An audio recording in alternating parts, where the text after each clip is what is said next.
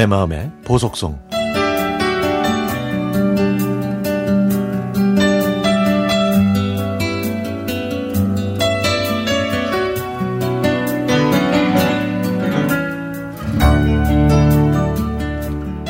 지난 가을 출근길에 라디오에서 제 귀에 익숙한 노래가 흘러나왔습니다. 잘 익은 나뭇잎 위로는 빛이 흘러내렸고 바람이 살랑살랑 부는데 그 노래는 여전히 부드러웠죠. 저는 이 노래와 함께 타임머신을 타고 고등학교 시절로 돌아갈 수 있었습니다. 고등학교 2학년 여름방학 때 저는 친구 5명과 함께 강릉 바다로 여행을 가기로 했습니다. 저희는 텐트를 티, 치기로 하고 각자 여행 준비물을 하나씩 맡기로 했죠. 화수기와 명자는 텐트와 매트, 그리고 기수기는 코펠과 식기, 시리는 쌀과 반찬, 그리고 저는 침낭을 맡았습니다. 사실 이 여행을 가게 된 거는 화수기 때문이었습니다. 왜냐하면 화수기가 그때 남학생과 사귀고 있었는데요.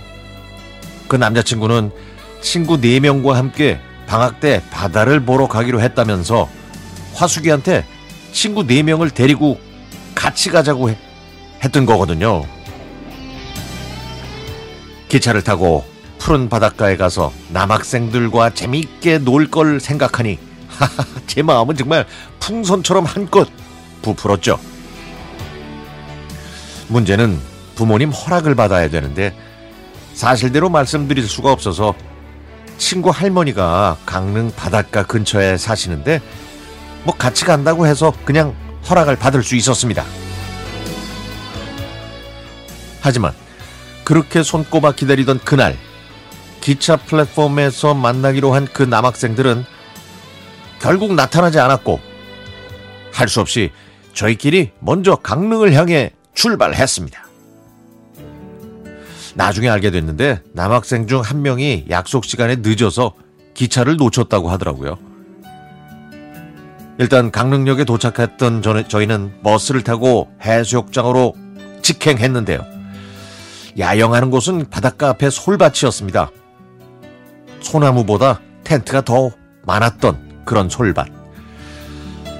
그나마 공간이 좀 비어있는 곳에 텐트를 치려고 우왕좌왕 하고 있는데 옆 텐트에서 대학생 오빠들이 저녁을 준비하려고 나왔습니다.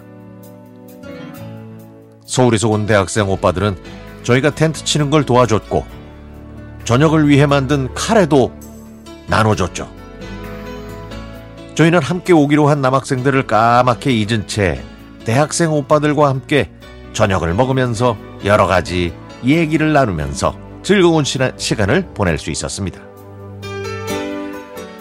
어느덧 저녁 노을이 지고 야영장 조명이 하나 둘 켜지면서 하늘에 별이 나타날 즈음 그 오기로 했던 남학생들이 도착했습니다.